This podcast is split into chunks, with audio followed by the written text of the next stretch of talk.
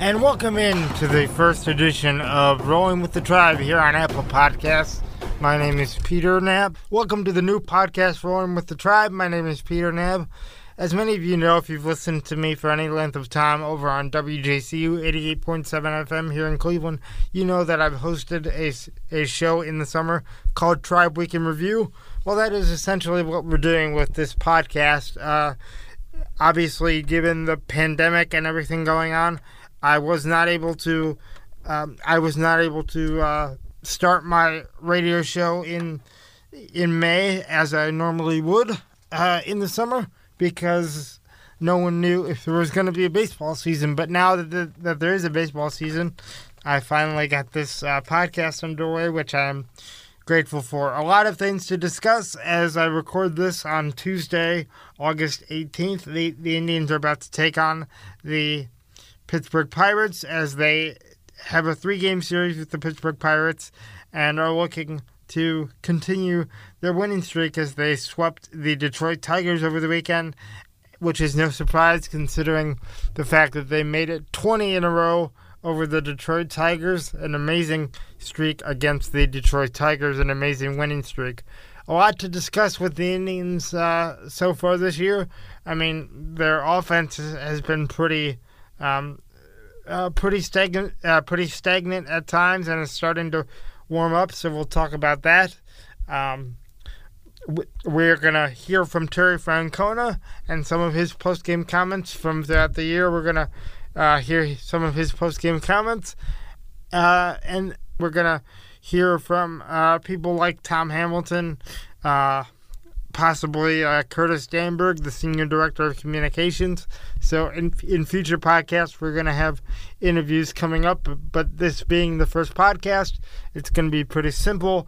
Uh, we're going to hear from Terry Francona, as I mentioned. Um, and we're going to talk some general some general baseball as there's a lot of interesting things going on especially in this very weird year of covid i'm going to talk the um, talk the St. Louis Cardinals, who the Indians play later this week. Um, they have had a really interesting season. We'll get into that. And believe it or not, it is still possible for the St. Louis Cardinals to play a, a 60 game season despite all their postponements. I'll, I'll talk about that. But unfortunately, uh, unfortunately for the Indians, they have off the field news that we ha- that, that we have to deal with that has been in the news for uh, the past ten days or so here. As many as as you all know, Zach Plesac and Mike Clevinger got busted for leaving their hotel in Chicago on a road trip, and therefore uh, they have been disciplined by the team. Uh, it was decided that they would be away from the team for at least 10 days as they were sent home from uh, sent home from Detroit in rental cars on Friday, um, and they uh, and they are currently with the um, w- with the single A affiliate, the uh, the Lake County squad, the taxi squad out there in uh, Lake County at uh, Classic Park. And so, before we go any further, uh, because I because because I want to be fair to these players before I before I respond to everything that has gone on. I want to play for you the entire video. I want to play for you the entire thing that Zach Plesac recorded about this incident uh, because I, I want to let his words speak for themselves and not misquote them or take them out of context. And then I have a lot to say about those words. So let's first let's first hear what Zach Plesac had to say, and then we'll go from there and I'll have comments about it. What's up, guys? Happy Thursday. I uh, want to get on here and, and, clear the air on some stuff, kind of voice my opinion, voice um, some raw emotion to you guys, and, and get out the truth so that you guys um, can kind of understand what's happening so we can all be on the same page because the media really is is, is terrible, man. The, the media is terrible, and they do some evil evil things to create stories and to make things sound better, uh, makes things sound worse. And truthfully, I'm disgusted the way the media has handled this whole situation um, surrounding our team. And this is why, based on my my feelings, I want to get on here and express the truth to you guys and, and moving forward, kind of the, the learning experience and maybe some things taken away from this whole experience. But yeah, out in Chicago, um, we, we played the White Sox in a day or a couple days prior to, to leaving for this trip. The MLB came up with these new protocols that required a curfew and, and some other things that would keep us more isolated as, as baseball players and contain us more in, in like a bubble type sense. Um, and after my start, I went out to dinner with some buddies. We ended up going back to his place, same group that we went to dinner with, and we opened up baseball cards, picked our top two dudes from each pack. We're throwing bets down, you know, just having a good time, hanging out. Um, we broke curfew. I came back late, and I was reported by MLB security being out in public and coming back late to curfew. And the president of baseball operations decided to quarantine me for three days so that just in case, you know, if I was exposed to COVID, then it wouldn't spread to the rest of the team. And it was a great decision on his part. So I did my, you know, my time. I rode in a car service back to Cleveland, and I've quarantined for three days. And I've had to take take these nasal swabs, um, both negative, and I asked the doctor, you know, today, first off, what is a safe environment for us to be in? You know, because things are inevitable. You're going to see people, you're going to socially interact based on. You can't sit in a room all day, is the truth of the matter. So, you, I wanted to know how we can be safe and moving forward, how I can basically make sure no one else gets put at risk, who are at high risk and danger. And I asked him, what is the CDC like protocol? Like, how many people is considered a safe gathering? He wasn't sure. He said it just changed like state to state. And I said, okay, what is Ohio's protocol for just this state? And he didn't have an answer for me. And I just did a little bit of research and I found out that it's changing, you know, day to day. And 10 people or less is considered a very safe safe gathering, especially if you're six feet apart. And that entire night, dinner and hanging out at Buddy's place after, we were not with more than eight people the entire night. So media has portrayed me and my my best friend and teammate to be malicious with our actions when we were really, you know, not justifying what we did because we left the hotel and according to new rules we weren't supposed to leave. But according to CDC and these guidelines with Corona, we were practicing safe practices in a small group with people who we know have been tested and came back to, to our, our curfew late, which was 10 p.m. and, and clearly been exposed as being bad teammates, bad people, and dragged across the mud, you know. Um, so it's hard to sit here and, and kind of watch how things shuffle out and people not knowing the truth. And um, i wanted to kind of voice i guess you know my opinion. And i understand that there are risks people are taking to play this game. And the last thing i would want to do is put anybody at risk. The last thing i would want to do my little brother has type 1 diabetes. My mom's a nurse I understand the significance of this illness and this disease, and I know how important it is that we must follow certain procedures and, and, guidelines to ensure safety for the entirety of a group. So it, it breaks my heart, you know, for people to to think I'm a bad teammate or a bad person. Um, but I wanted to share with you guys, you know, that moving forward, you know, there is a selflessness lesson taught here.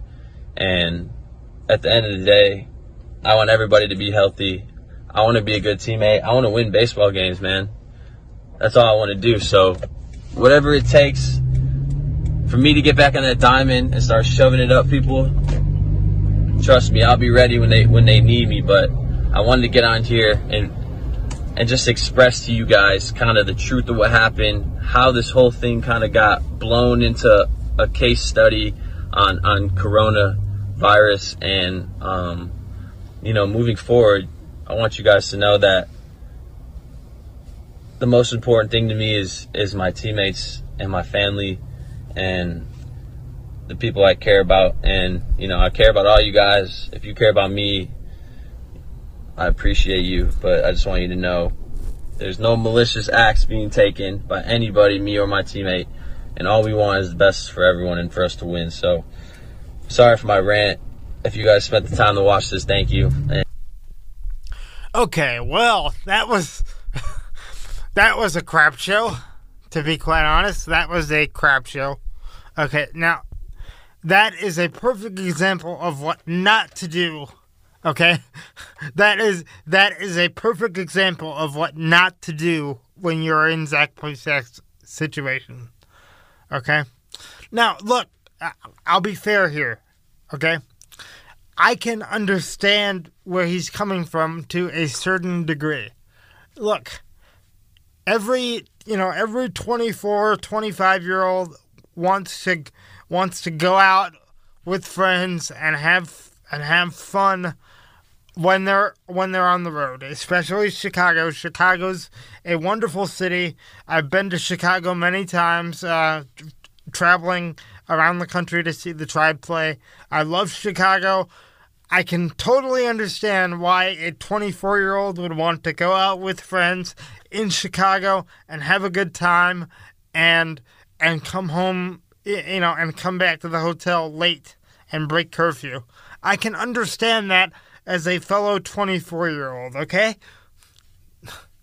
But the bottom line is you signed a contract with very um, with very detailed expectations, okay? And when you sign a contract with very detailed expectations and you know exactly what those are before you decide to go out, you know, before you go on the road trip, I don't care whether you talked to a doctor and and and and that makes you think that what you're doing is putting people at very little risk.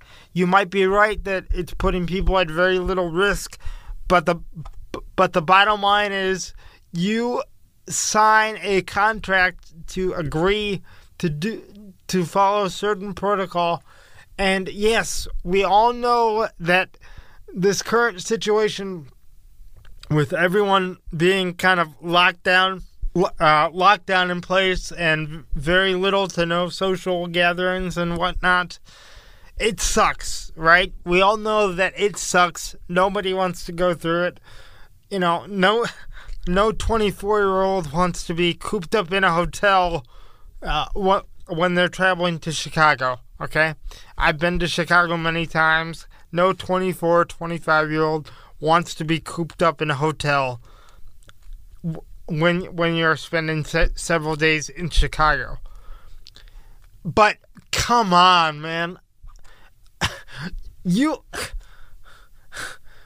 you are you are a professional athlete and and you and and first and first of all his his rant about how the media is is so evil and how the media portrays things breaking news you are a professional athlete, and as such, your actions are going to be scrutinized. If you don't like it, then you can give up your multi million dollar contract to play professional baseball, and then you won't be facing the scrutiny of professional athletes. Would you like to trade in that multi million dollar a year contract? so that you don't face the scrutiny of a professional athlete? I didn't think so. Okay? So, I mean, so again, as a 24 or, or you know, as a 24 25 year old, I can understand how much it sucks to be sitting in a hotel room and not do all the social things that you want to do on the road. But the bottom line is you signed a contract as a professional athlete to to play a sport and agree to essentially live as a you know to to live as a monk essentially live as a monk in a monastery while you're while while you're on the road. That's essentially what Major League Baseball players are required to do this year in in order to receive um, uh, in, order to receive their full prorated multi-million dollar contracts. That's that's what they and the players union agreed to.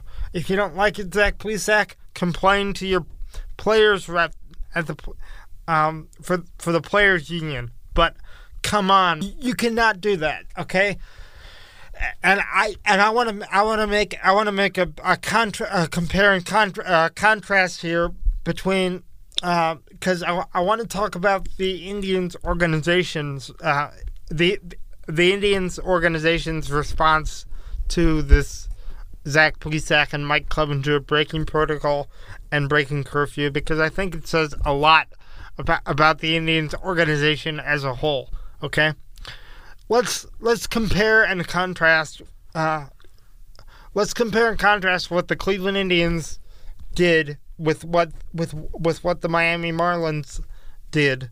Um, uh, when when their when their COVID cases and incidences first came out, the my the Miami Marlins front office came out and said, "Hey, the media is being really unfair with our players. Our players, our players, yeah, our players, our players may have violated protocol, but hey, they they didn't do anything too bad. So why why is the media, you know, why is the media coming down on our players? That is what the front office of the Miami Marlins said in a in a statement to the in a statement to the media. I will gladly play it for you if you if you forget what the Miami Marlins uh, front, front office said uh, in def- in defense of their players. Pretty soon after it happened, you you contrast that with with the Indians.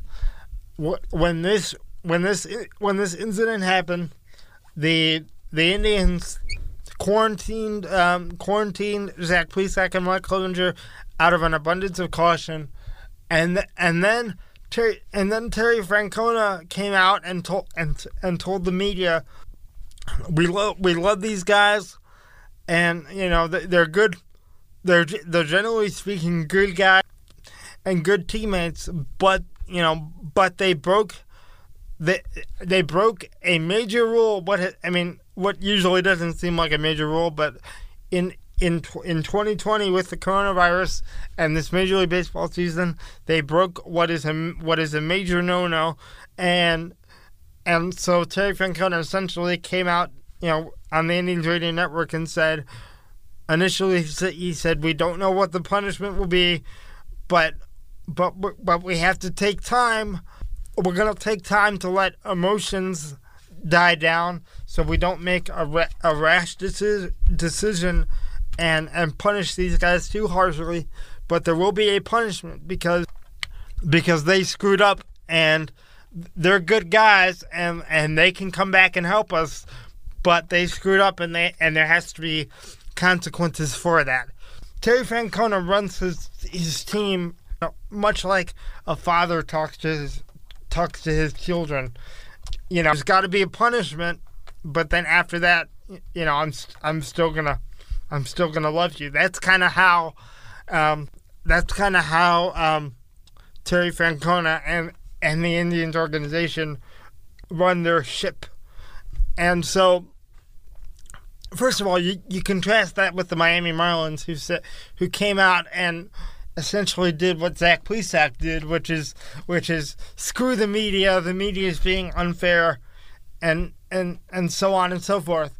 Again, I've got news for you. Yes, I. I agree with you that the, that the media can be pretty disgusting at times because they're trying to dig for a story and and in a process maybe occasionally they can they can they can really do damage to the you know to the relationships on teams by go, by going somewhere they shouldn't with the story and whatnot.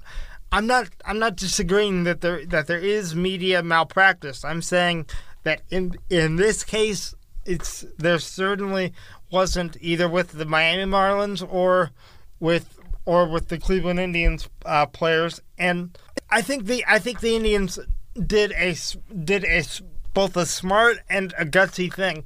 I mean, because because the Indians took took two pitchers out of the starting rotation. I mean, this is not this is not like a bench player, you know, or your number nine hitter, you know, that you can take out of the lineup for for ten day for you know for ten days, and it's not gonna, you know, and it's not, and it's not gonna be as visible or have maybe as you know as big of an impact on a game. You're talking about punishing your um, you know your two of your best uh, uh, starting pitchers um, in the in the rotation, and that is that is huge. That the Indians would send two of their best pitchers, you know, to, to send them to Lake County and say, you know, you're going to have to go go back to the minor leagues for ten days and don't let the door hit you in the ass. Essentially, uh, you know, that's essentially what essentially what the Indians did, and players on the Indians team, uh, you know, wanted that to happen. You know, obviously, um, obviously, the specific details of the of the players only meet if the players only meeting, um, you know, on this thing that happened in Detroit on Friday have not been released, and nor should they, because it's a team it's a team specific thing, and so I think I think I think the Indians have handled this much better than than the Miami Marlins did, and and as a result, the the Indians have had have not had to miss any games, which cannot be said for teams like the Miami Marlins. I, I have to I have to give the Indians handled it very well because um, I, I don't I don't think there are many teams that, that would voluntarily allow two of their starting pitchers to miss um, you know to miss two starts essentially um, you know or miss 10 days um, I think I think that decision was made a little bit easier by the fact that the Indians have one of the one of the deepest starting ro- or the deepest starting rotation in all of Major League Baseball. I think that was definitely a major help. And uh, so, bottom line for Zach Plesac, I, I'm sorry, just shut shut your mouth. I mean, because you know I, I don't want to you know I don't want to get into the whole you know, shut up and pitch thing. You know, like shut shut up and dribble. I don't want to say that, but when it comes to yeah, but but when it comes to like internal stuff, I think I think everything, I think everything that uh, Zach Plesac just said in that Instagram video that I played for you should should have been. If he wanted to say that, he should have said it directly to his teammates, but not on the World Wide Web. I mean, as a, I, I mean, as anybody who's been on so, social media knows, social media is the devil and it can only get you in trouble. And especially as a professional athlete, you should know that. And so again, I give I give the Indians a, a lot of credit for um, for being willing to let two of their starting pitchers go. I think a lot of I think a lot of teams would have looked the other way especially considering the fact that, um, I mean, I, I just think that the Indians are the most the most classy and upstanding, and uh, the Indians organization has a good moral compass, is what I'll say. The Indians organization has a good moral compass, and I, and I think, and I and I think this proves it by the fact that they, they are willing to punish two of their starting pitchers just like they would you know, um, a utility guy, um, you know, on a utility guy on the bench, and I think that says a lot about about about the Indians, and I think you, wouldn't see you wouldn't see that from a, uh, from other teams, especially um, you know if something like this happened to the team that I call the Houston Kiss My Astros.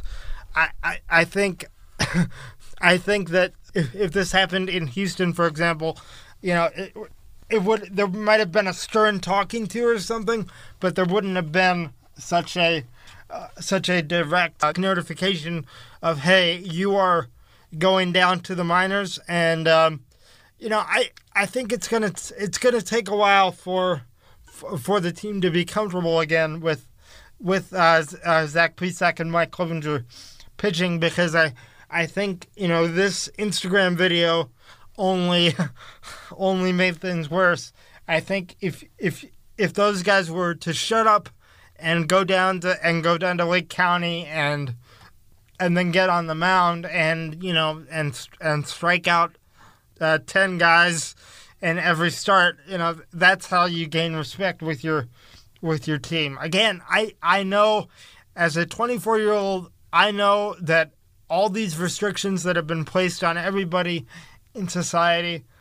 Bottom line is they suck, but I do think that they definitely are necessary. Um, and bottom line is, even if you don't think that every little rule is is necessary, you are a professional athlete, Zach Plesac, and you knew those rules going in. And when you sign a contract, especially for God's sake, when you sign a multi, multi million dollar contract and you are earning those multi millions of dollars in a global pandemic where a lot of people have lost their jobs, yeah, yeah, I've got rules for you. The, the, the rules may suck, but guess what? Just follow them and show a little bit of humility.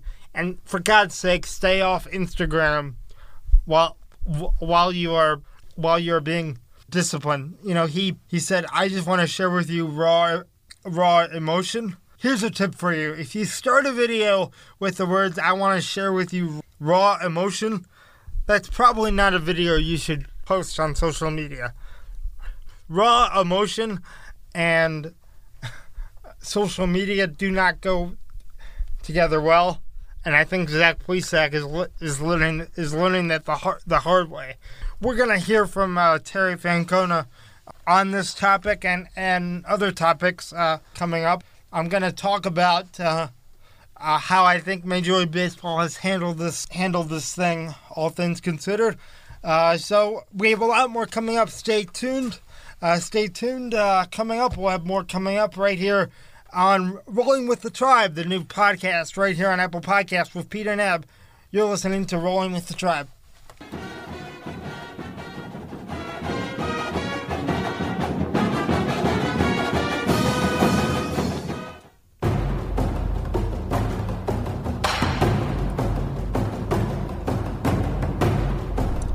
And welcome back to the new podcast, Rolling with the Tribe, here on Apple Podcasts. My name is Peter Nab. I said before the break that we were going to hear from manager Terry Francona, and we will hear from manager Terry Francona uh, coming up, certainly in podcasts uh, coming up, if not later in this podcast. However, I have a special treat for you. On Thursday, um, that would be Thursday, August 20th, I got a chance to meet, uh, I got a chance to talk with Tom Hamilton, the voice of the tribe, and I got a chance to talk with him about a lot of these topics that I've, I've already discussed with you. The uh, you know, you know the Zach Plesac and my uh, Mike Clevinger situation. Um, I, I got a chance to talk to you about the te- uh, to talk to him about the team's offense. I got a chance to um, to to talk to him about how he thinks Major League Baseball has handled the season in general. So rather than hear me ramble on it more. Uh, right now, I'm going to give you a break and let you hear the voice of the tribe, Tom Hamilton, as we had a very interesting conversation, and this was recorded in on the evening of Thursday, August 20th. Take a listen to this interesting conversation we had. Uh, Tom Hamilton uh, joins us here on the podcast. Uh, thank you, Hammy, for uh, making the time. I really appreciate it.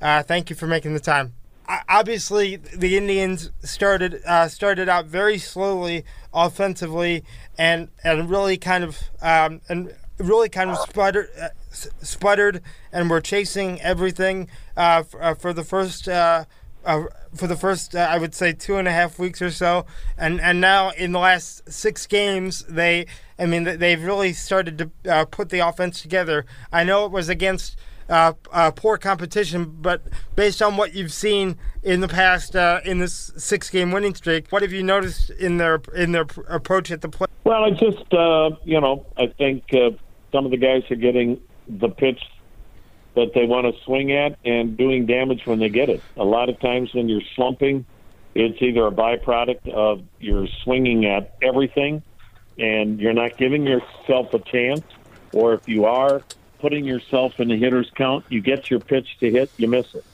And so I think right now we've seen in particular with a guy like uh, Carlos Santana.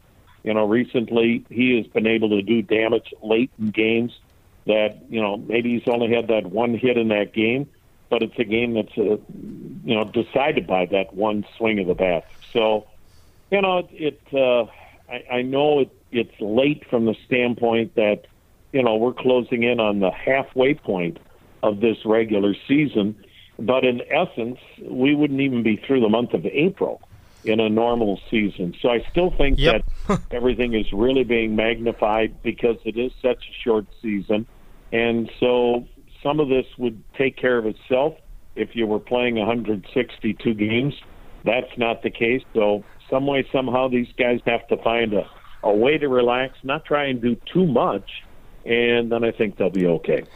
Yeah, um, one of one of the uh, one of the hitter uh, one of the hitters in the Indians offense that is um, that is, that has been that has had an interesting year that, that that you just mentioned is Carlos Santana. He's got a, a pretty darn good on base percentage, um, but that but that's because he's uh, walked uh, 27 times, and you know he's he's batting under uh, he's batting under 200, but you wouldn't know that by looking at his on on base percentage. Uh, obviously, obviously the Indians are going to be looking for more out of that out of that four spot. I mean, it's great to be walking, but that four spot has got to get you more, doesn't it? Yeah, and uh, you know he only had four RBIs up until the series in Pittsburgh, and I I don't know many teams that have a good offense if their cleanup hitter has four RBIs. So, you know, it's a fine line that Carlos walks in that he has a great idea of the strike zone. That's obvious when you see him walk a hundred times a year, and yet when you're hitting cleanup, you need him at times to expand that strike zone a little bit when he's got a chance to do damage and drive in runs. And I think he's done a better job of that this week. And so hopefully that continues because unless Ramirez, Lindor, and Santana, uh, if if they hit, this club will be fine. If they don't hit, then this club will not score many runs the rest of the year. Absolutely, and you mentioned uh, uh, one of the uh, one of the hitters that you mentioned there was uh, Frankie Lindor. Um, no secret that obviously Frankie Lindor hasn't been hasn't been Frankie Lindor offensively.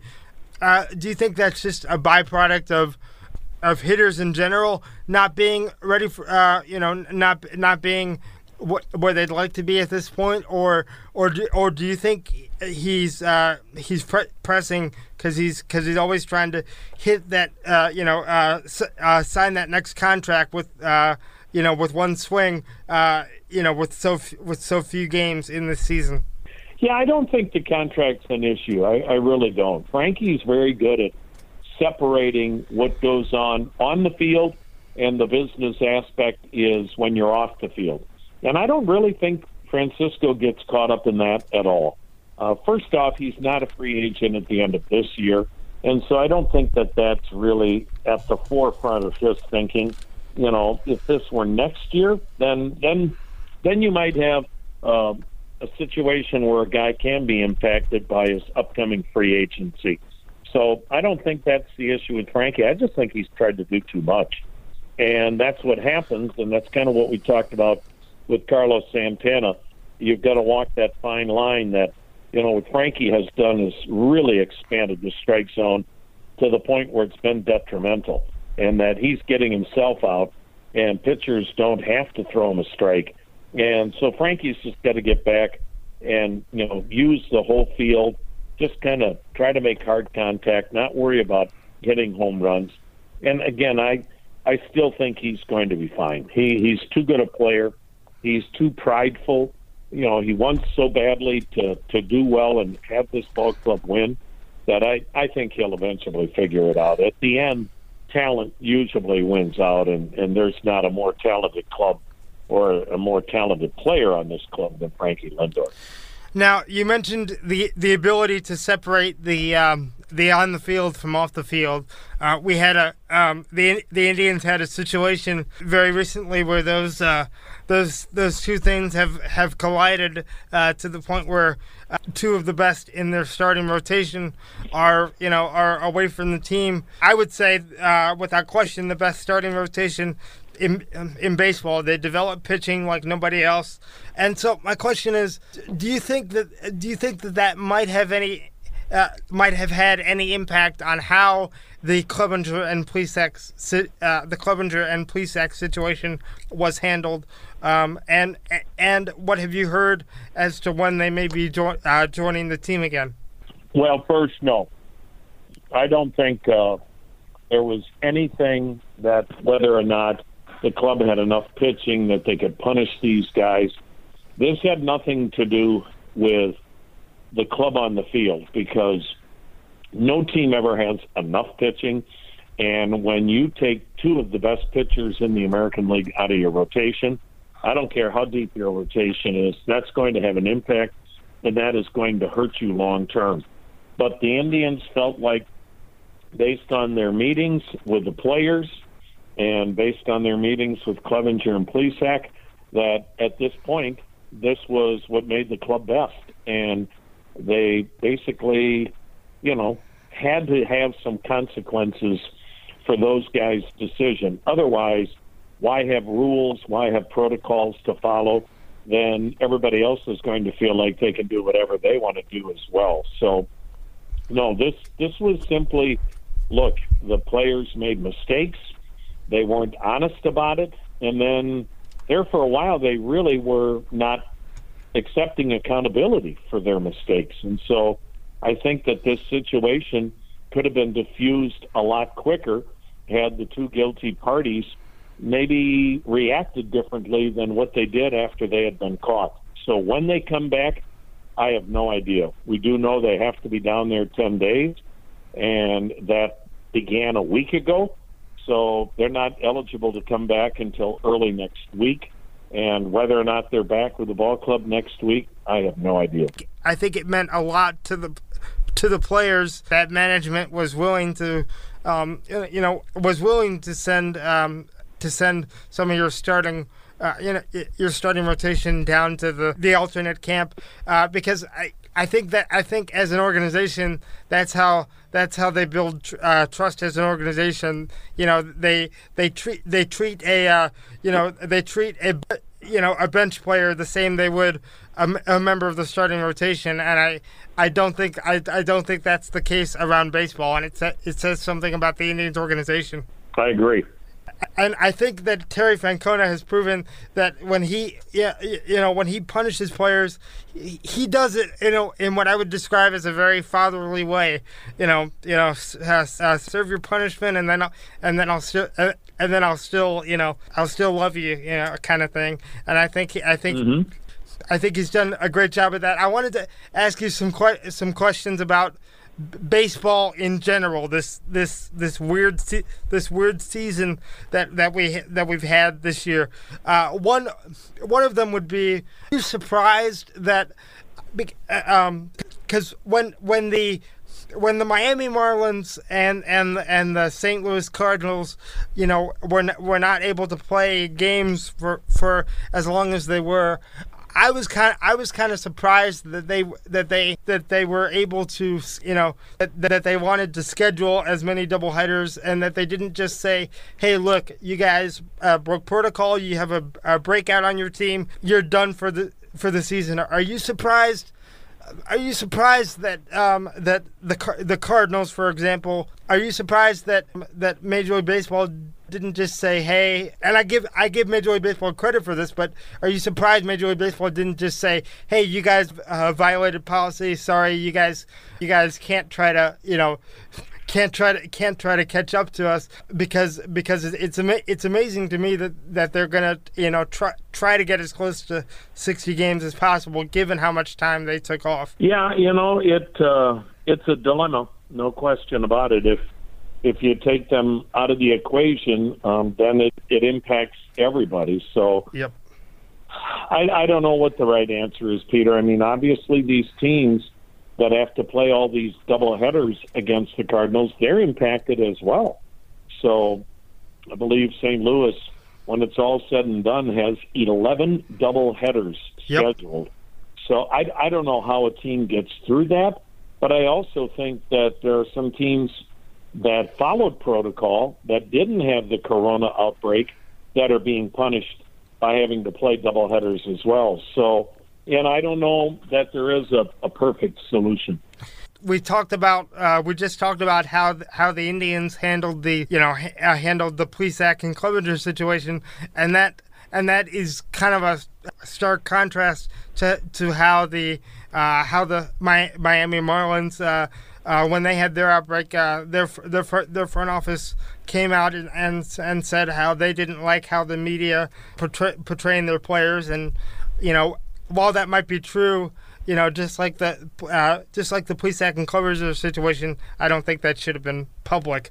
But um, but one other thing I want to ask you about Major League Baseball in general, in general, with these new rules, uh, the, the the runner on second and um, and seven inning double headers, based on what you've seen based on how you've seen that play out this season, do you think it's possible that one or both of those could become uh, permanent staples after the end of this strange season? Yeah, it's a good question. Um, I don't know. I, I I wouldn't be surprised if the extra inning rule got uh, put into effect, uh, at least up until the playoffs. Although I don't have any problem with it in postseason either. I, I guess I'm I'm a traditionalist, but I also feel like boy, you have to be able to adapt and make some changes and not just always say whatever is new is wrong. And so I actually like the extra inning rule. I did not think I would initially.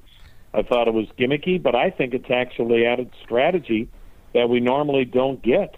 And so, you know, everybody that hates the DH always wants to talk about the great strategy of a of a pitcher hitting and bunting and all of that. Well, that's what you have when you put a runner at second with nobody out in extra innings. It brings into play do you bunt? Um, do you, you know, try various things to move that runner over? Do you play for the big inning rather than play for one run. So I, I really like it. As far as the seven inning double headers, I'm guessing baseball will never adopt that full time just because the game was meant to be played nine innings. Again, I think because of everything we're dealing with with the pandemic this summer, it only makes sense to play seven inning double headers. And I think practicality is more important right now than long term traditions or how you feel about the game and the way it was meant to be played. Again, these times call for thinking outside the box, and I think baseball's done a good job of that. Yeah, I, I agree, and I I think you know I th- you know when I first heard this this runner on second in extra innings rule, I kind of thought to myself, well, well that could actually extend games. I, I mean, what if you have? I mean, you know, you just have teams able to score one you know one run with with the. Uh, you know, with the runner on second, and then they can't score a second run to untie it. So we keep going, going, going into you know, co- Sure. going into extra innings. I mean, we haven't really seen that yet, but that's cer- that's certainly a possibility that could that could actually um, th- that could actually extend uh, games. And one one final uh, uh, one final thing I want to get you out of here on just and this is more of a of a of a uh, question that I'm that that I'm interested in from a, a broadcasting perspective. Have you gotten used to calling road games for, uh, from the corner of Carnegie in Ontario yet? Have you gotten used to to, to, to, to calling road games off of TV yet? No, and uh, I hope I never do because that would mean we're doing it uh, in the future. So I, uh, I I don't like it. It is what it is, and you make the best of it. and uh, more than happy to do it again because of what we're dealing with this year. But uh, it's not the same as being at a ball game. You really miss a lot of things during the broadcast that I think you take for granted when you broadcast a game from the site, uh, like we do during home games. There's just too many things that you're not able to see on a monitor that you're able to see when you're actually in a broadcast booth. But again, you make the best of it. Um, it's that time where everybody needs to adapt because every business has dealt with a lot of changes in how they do uh, things and how they run their business, and we've got to be likewise flexible in that regard. But uh, no, I'm I'm anxious uh, to get back on the road. Yeah, I, I, I can I can imagine, and that kind of ties back to what what we were talking about about about Plesac and Clevinger. Look, you know, you know, every 24 year old, you know, every 24 25 year old on the planet d- doesn't want to be lo- locked in the locked in their hotel room when they're on the road in Chicago. But that's what you agreed to in 2020, and so I think it's a lesson for all of us. I would agree, you know, and uh, they're good guys. I think that needs to be pointed out. They're good guys who made a mistake. We all make mistakes in life, and uh, I worry sometimes that we're becoming a society that can't wait to point out people's mistakes and act like we're perfect and then vilify the, the person that made the mistake. Look, we all make mistakes. We made them when we were 25. We make them when we're old, as I am now. That that's part of being a human being, and um, there needs to be some compassion as well. But as you always treat your children uh, to the same rules, or at least you tried to raise them by those rules, you know there are consequences for your actions, and I'm sure Zach and, and Mike never really thought it would get to this point, but uh, hopefully they're back soon because they're good guys. The Indians need them if they want to have a deep run in October, and uh, you know you also want to make sure that you maintain the kind of chemistry that this club has had for a long time under Terry Francona.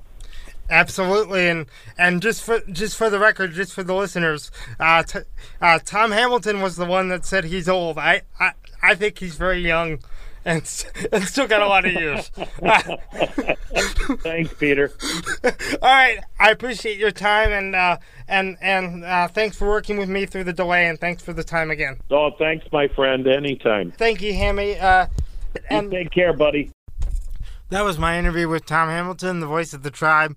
He is one of the best human beings you'll ever meet in your entire life. He is a a selfless human being, and just uh, just puts everybody before himself. And if if we all conducted ourselves like Tom Hamilton uh, conducts himself, the world would be a much better place. So again, thank you to Tom Hamilton. He is one of the best mentors you could ever have, and I and I'm grateful for his friendship and mentorship, as he is one of the best broadcasters. He is one of the best broadcasters to ever grace the medium of radio. You heard Tom Hamilton and I talk about a lot of things in that interview. Uh, one of the things we talked about was uh, just baseball in general, how baseball in general has handled this uh, situation. One interesting note about the St. Louis Cardinals that I found really interesting was believe it or not, it still is possible for the St. Louis Cardinals to play 60 games because right now, uh, the double headers they have scheduled, uh, all the double headers they have scheduled, and excuse me, they had 11 uh, double headers scheduled at one point. They played some of those now, but at one point they had 11 double headers scheduled, and that that will actually get them to 58 games. But what a lot of people forget is that um, one of the options that's always available in a regular season and this train season is that teams can play games on the day after the season, what's usually referred to as game 163 you know, if it requires to break any ties. So, what what I would envision happening is if the Cardinals play all 58 games that are scheduled with the with the double headers, then uh, and and they need to play those final two games for uh, you know for playoff seeding or whatever, they can play a double header on the on the day after the season ends, which would be Monday, September 28th, and that will get them to 60 games. And so, believe it or not, it is still possible even with all this crazy crap going on in MLB, it is still possible for the St. Louis Cardinals to play 60 games this year, but that would require them not to have any more rainouts or COVID cancellations, which I don't think will happen. But as of right now, it, it is possible. So just so you know about that. Um, one of the things we're going to cover on the next edition of the podcast, which which will um, which will be released very soon after the, after this one was released. So one of the things you'll see on the next uh, on the next episode of this podcast, again, this is Rolling with the Tribe here on Apple Podcasts.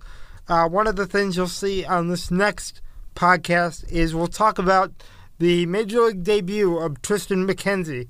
Triston McKenzie is a pitcher who hasn't really gotten a whole lot of um, a whole lot of uh, work in the minor leagues because he uh, he was injured in all of 2019 and most of 2018.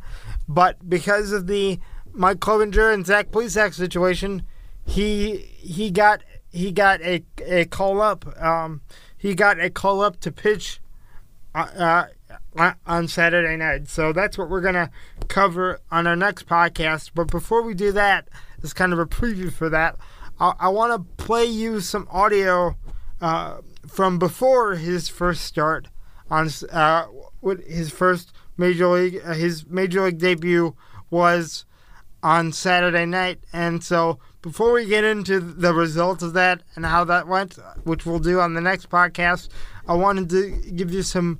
Uh, give you some um, thoughts on what they were expecting going into the game, as I have some audio from uh, Carl Willis, the pitching coach, and Sandy uh, and Sandy Alomar, the acting manager, as they as they talked to the media before b- before Triston McKenzie got his major league got his first major league start. So let's first of all let's let's hear let's hear that first of all, and let's hear uh, let's hear what the pitching coach Carl Willis had to say when he when he met with the media before the game on Saturday, August 22nd, before Triston McKenzie's first start. Hey, uh, I asked Sandy. He said that uh, 85 pitches the most that uh, Triston has thrown in a sim game, and basically uh, tonight you guys just going to kind of read and react. You know how the game situation dictates for him. Yeah, you know, I think um, you know, in fairness to him, I mean, we, we feel comfortable with that 80, 85 pitch you know, mark. He has done that multiple times uh, at the Lake County site. Um, so, you know, we'll we'll also monitor how he gets to that point. Um, you know, try to not overextend him in, in, a, in a particular inning, or or if he has a high pitch count, say in the third, just that third inning, you know, maybe. Um, we, we have to make sure we take care of him. That's first and foremost. We're really excited to see him. Uh, excited about the potential um, but we certainly don't want to jeopardize anything going forward. Carl, just how unique of a situation is this when you know he hasn't pitched in a, a real game in two years? Like you guys have some familiarity with him from spring training and whatnot, um, and then just all the circumstances with like it's not like you can play actual minor league games. Like it seems like this is this is like very rare just how this is all kind of played out. Yeah, I mean, certainly. I, I, don't know if it's ever played out like this ever before with with anyone. Um, I do know that um, you know, as I mentioned a couple of days ago, and then I talked with Triston about it and complimented on the fact that you know, being at the setting in Lake County where um, you know it's not your typical league setting where you're out, you know, trying to win the Eastern League or the International League and the responsibility the pitcher has for his teammates each day to to hold a lead or go out and pitch and give your club an opportunity to win the game. I mean, it was a very unique opportunity to go out and really focus on getting better because statistics, wins and losses, uh, you know, they, they weren't part of the equation. And I think he did an extremely good job with that. Now, the difference is, you know, all of a sudden, two years removed from, as you mentioned, pitching in a game where you know, the results obviously do matter. Um, yeah, I don't know that that's ever happened before, but I think he's put himself in the best position possible to go out and give himself a chance to to do what we need him to do. Carl, what are your thoughts just on his frame and, and anything that he needs to do to be able to handle a, a, a workload over a longer period of time? Well, um, I, I, think it's going to be extremely important, uh, you know, for him to repeat his delivery, for us to help him determine what his best delivery looks and feels like, and and then for him to be able to go out and execute and repeat that delivery. Um, you know, if he gets too spread out or, you know, the timing gets off and he becomes late, you know, as with any pitcher, um, you know, he's going to put himself in, in positions that his body's not going to like. Um, you know, maybe someone with a larger frame could could handle that longer or, or get away with that a little more. Um, but really, I don't view it as a lot different than with anyone. We, we try to build – efficient, repeatable deliveries because if you do that, you get, um, you know, repeatable command, you know, consistency in your pitch profiles, um, and, and typically you stay healthy or have a chance to stay healthy. Uh, Carl, speaking of repeatability, uh, Brad Hand has been really impressive. Uh, you know, seven for seven in saves, but it seems like mechanically uh, he's he's getting on top of the ball, and the slider and, and the curveball have really come out of his hand a lot better as of late. Yeah, he has. You know, Jensen. Um, you know, we looked at some some videos and some some uh, still photos. Found a couple things.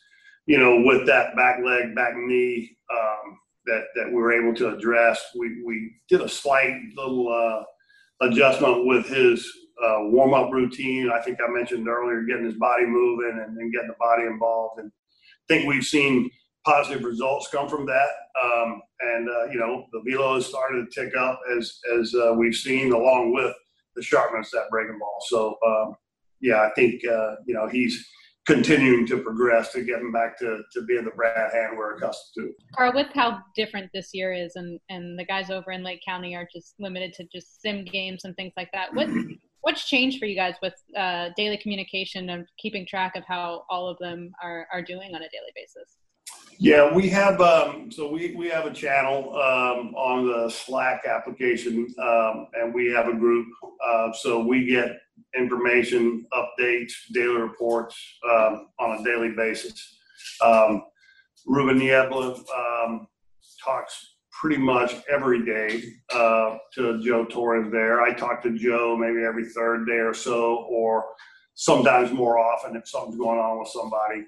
Um, but I, I, think, you know, it, has been easier to communicate because everyone's at one site. Um, you know, normally here you're really trying to uh, stay abreast of what's going on in double A and triple A and the guys who could potentially join your club if there were a need well, all those guys now are at one place. So, you know, we, we have their 30 day work schedule. I mean, we, we know what's going on there every day and, and we're seeing, you know, uh, the data and the feedback of what the guys are doing every day. So it's been really good. That was pitching coach Carl Willis, definitely very excited about the potential of Triston McKenzie before the ball game on Saturday. Now let's hear from acting Indians manager Sandy Alomar Jr. You might be wondering uh, what uh, what happened to Terry Francona. Terry Francona is going through some sort of medical procedure um, at the Cleveland Clinic. Whenever Terry Francona is away from the team this year uh, due to a medical procedure, as happened earlier this year, Sandy Alomar Jr. fills in for him. So let's hear from the acting manager, Sandy Alomar Jr., talk about the potential of Triston McKenzie, the tribe rookie start, uh, rookie starter who got his first taste of big league action on Saturday night. Let's hear what he had to say before his before Triston McKenzie's first start, and then uh, as a little tease for the next podcast, and then we will cover in the next podcast what happened in Triston, Triston McKenzie's first start. Could you uh, talk about the Zimmer move and just how hard it is for these guys that aren't playing every day that, that probably need a lot of the bets right now, and kind of what you guys were telling them to help them? Yeah, it, it was a hard move because uh, you know he had a great uh, camp, uh, but he hasn't played. Last year he was uh, you know, injured most of the year, came out late. Uh, he need to get some reps, and uh, we were not going to be able to give it to him consistently here to the matchups. And uh, Domingo Santana started swinging the bat better, so you know, Naquin came in, so uh, you know, the bats for him were going to be limited. So we, you know, given the opportunity to go over there and, and uh, continue working, and uh, in case we need him here, he, he's he's ready to go.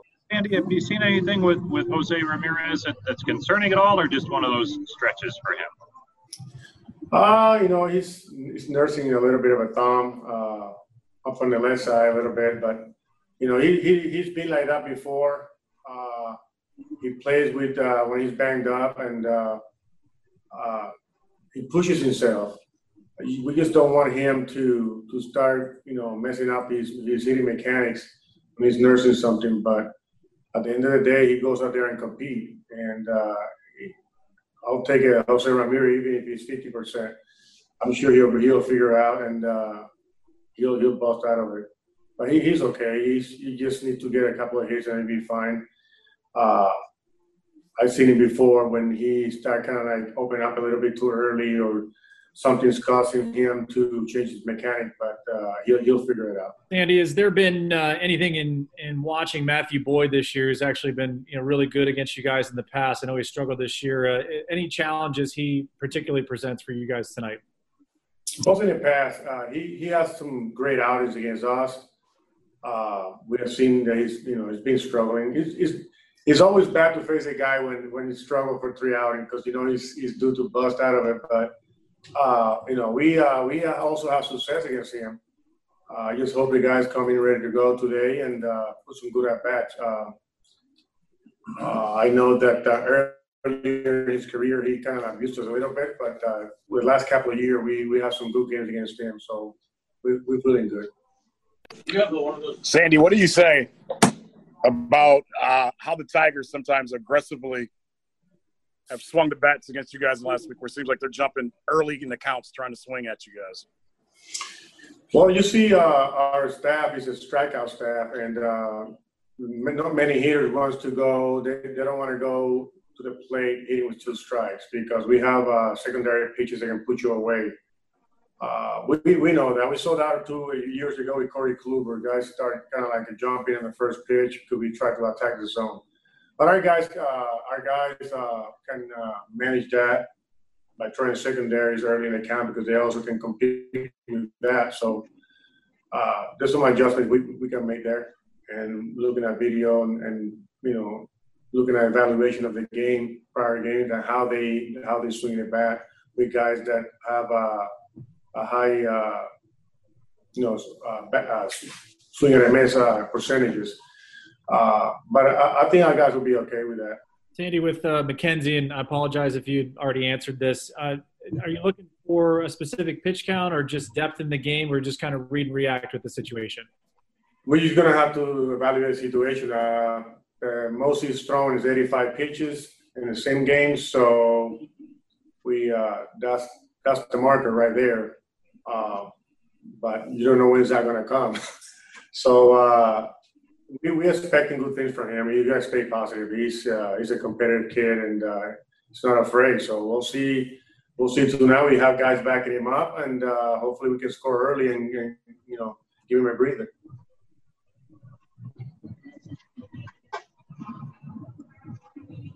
Andy, does, does Triston's body frame remind you of any other pitchers that you can remember?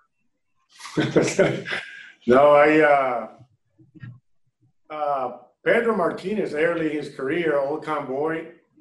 I don't know if you remember Oil Can Boyd. He was, he was, he was, he was pretty, he's pretty lean. I mean, when I saw him walking yesterday, I was like, I was surprised, but man, he, he got talent. Sometimes uh, uh, the frames are deceiving. So here we have it. How tough? How tough can that be for a hitter when I mean he's got that wingspan, and so it seems like does that help the fastball play up then because it gets to you a lot quicker than it it might seem. Well, the point of release is what mainly the hitters kind of kind of bothers the hitter. If you release the ball closer to the plate, it seems like the ball's on top of you quicker. Sometimes not even the velocity, the spin rate can also help with that. The ball kind of have right on. on you. Uh, it seems like the ball is quicker than normally is. So if you see the ball here, normally what you see is not there, it's here. So that's why you have all these wrap zones and stuff like that. It kind of teach also. I think offensively, teams can use that to uh, educate their hitters because uh, the rotation of the ball it can give you an illusion. You know, you can definitely you see it here, but the reality the ball is over here, a couple inches out there. So uh, no, you know that no round object goes up, but it's give you the illusion that does. So, um, but yes, uh, wingspan can really uh, affect uh, you know the release. You know, the release points close to the plate can give you an illusion the guy's throwing harder than it really does. That was Indians acting manager Sandy Alomar Jr. talking about how excited he was for Triston McKenzie's first start in the major leagues. Again, he's a young phenom for the Indians who who hadn't really pitched much in the minor leagues. We'll we'll get into more of that. We'll get into how his first start went in our next podcast, which which will be released hopefully hours after this one was, as as they're going to be released uh, consecutively uh, here on Apple Podcasts. So again, uh, my name is Peter Nab. Thank you very much for listening to this uh, to this first episode of Rolling with the Tribe. My name is Peter Nab. Thank you very much for taking the opportunity to listen to to Rolling with the Tribe here on Apple Podcasts. And I'll be back with you next time as we'll talk about Triston McKenzie's first major league start next time on Rolling with the Tribe right here on Apple Podcasts.